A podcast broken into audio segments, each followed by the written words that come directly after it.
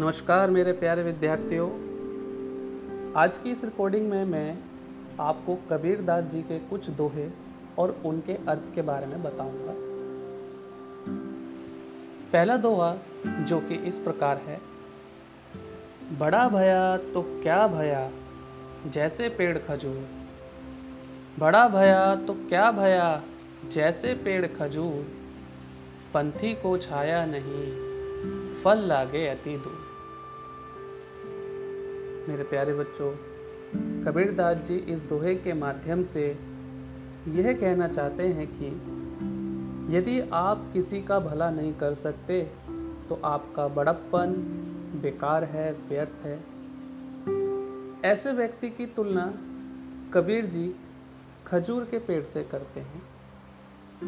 जिस प्रकार से खजूर का पेड़ ऊँचा होता है, बड़ा होता है, परंतु ना तो वो किसी पंथी अर्थात राहगीर को छाया प्रदान करता है और ना ही फल।